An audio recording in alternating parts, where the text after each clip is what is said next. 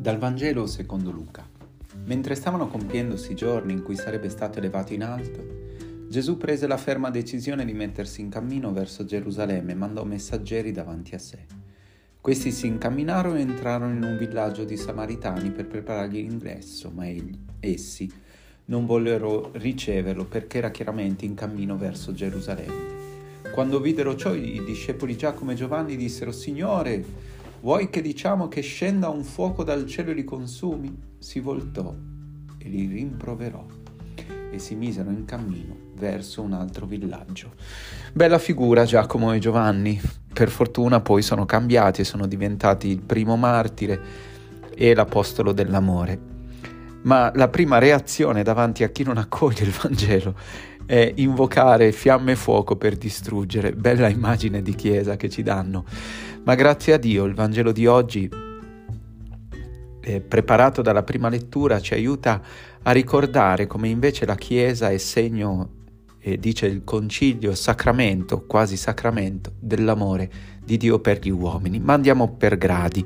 Nella prima lettura il profeta Elia passa e getta il mantello della chiamata su Eliseo eh, Eliseo che è rappresentato da questa scena un po' svaccata dove sta, come dire, sopportando il lavoro che deve fare quasi con poca voglia, come quando si dice agli adolescenti che devono studiare, loro lo fanno ma senza proprio avere ness- voglia alcuna, insomma.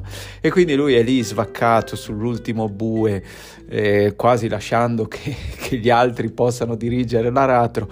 Passa Elia, gli getta il mantello, e lui eh, intuisce cosa sta succedendo, dice porca miseria mi ha fregato, adesso mi tocca fare anche la persona seria e, e, e chiede mh, di dare il bacino al padre e alla madre.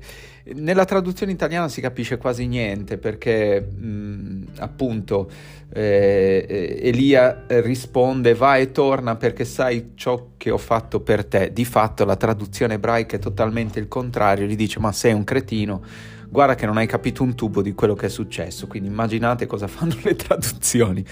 Tant'è che lui, dopo aver ricevuto questa cosa, come si sveglia e ehm, rompe il, l'aratro, uccide i buoi e con l'aratro eh, li cucina, cioè usa la legna per cucinare e dà da mangiare al popolo.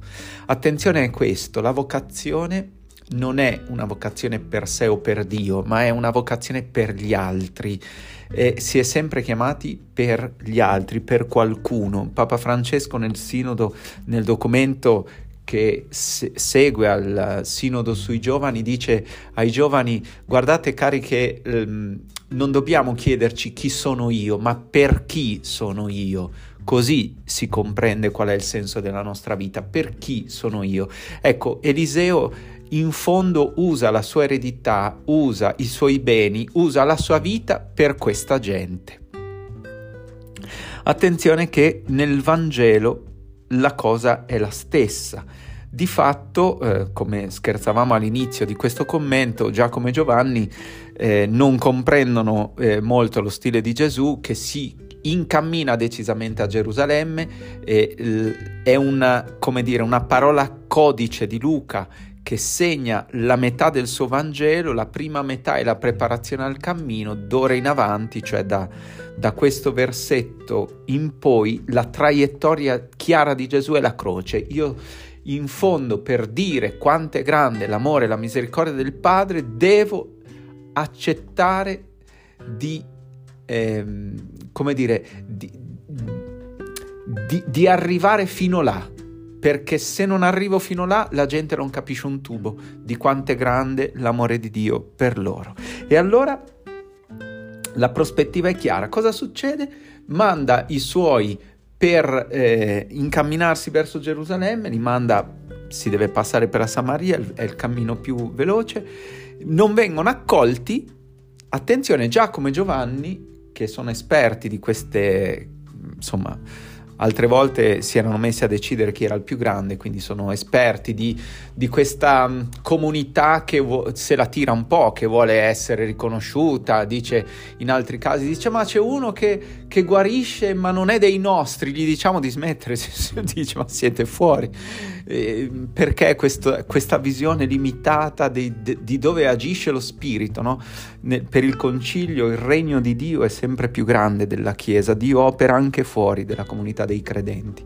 E, e comunque ehm, Giacomo e Giovanni in fondo eh, sono il segno di, di, una comunità che vuole essere al centro, quasi vuole essere lì a, a comandare e dire ah, voi bravi perché accogliete, voi cattivi quindi vi puniamo perché non accogliete.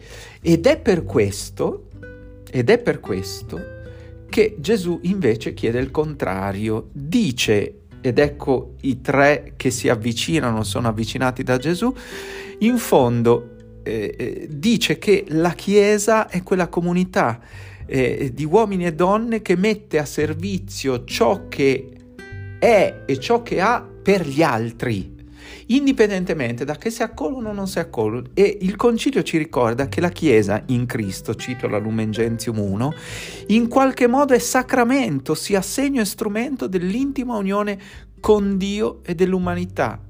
Cioè è il segno di come Dio ama, quindi chi incontra un cristiano battezzato dovrebbe sperimentare come Dio lo guarda. Chi, ehm, chi lavora con un eh, cristiano non deve sentirsi sempre fare la predica, no, ma dovrebbe sentirsi amato come Dio lo ama, semplicemente perché è un collega di un cristiano. E, e così nelle amicizie, nella vita.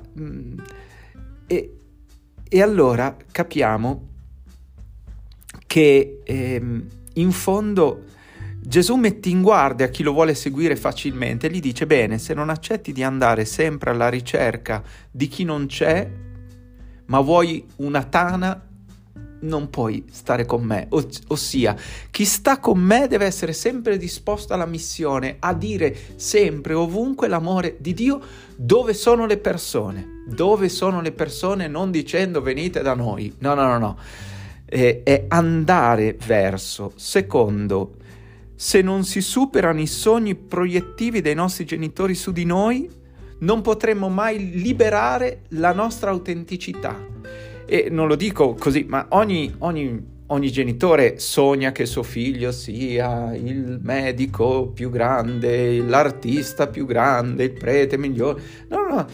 In fondo, mm, qual è il, il, messaggio? Cioè, do, dobbiamo accettare di essere unici e irripetibili. Solo Dio sa ciò per cui siamo stati fatti. Quindi, eh, come dire, bisogna liberarsi da questa cosa. Terzo, chi ha il timore delle righe storte della propria vita non è adatto ad annunciare quest'amore folle. Perché? Perché se ci si volta indietro guardando, mh, una volta si arava a mano con i buoi appunto e le righe erano pessime, cioè erano stortissime. Quindi guardare indietro vuol dire mamma mia che lavoro orribile che ho fatto. Ecco, se uno guarda indietro e pensa che non va mai bene perché doveva tirare la riga un po' più dritta. Sapete, avete presente quelle persone che eh, sono così precise che alla fine non finiscono mai i lavori? Ecco, è una roba del genere. Cioè, Dio accetta di scrivere, è lui che scrive dritto nelle nostre righe storte. Da noi lo sa che quelle sono le righe. Allora, ehm, in questa domenica potremmo davvero ricordarci e riconoscere di essere chiamati ad essere segno dell'amore folle di un padre che va incontro ai suoi e che non aspetta che lo accolgano, che non se la prende se non l'accolgono, ma che è sempre fuori, che sempre cerca, che sempre attende e che per questo eh, siamo chiamati ad essere segno quasi sacramento, dice il concilio, di quell'amore. Buona domenica a tutti.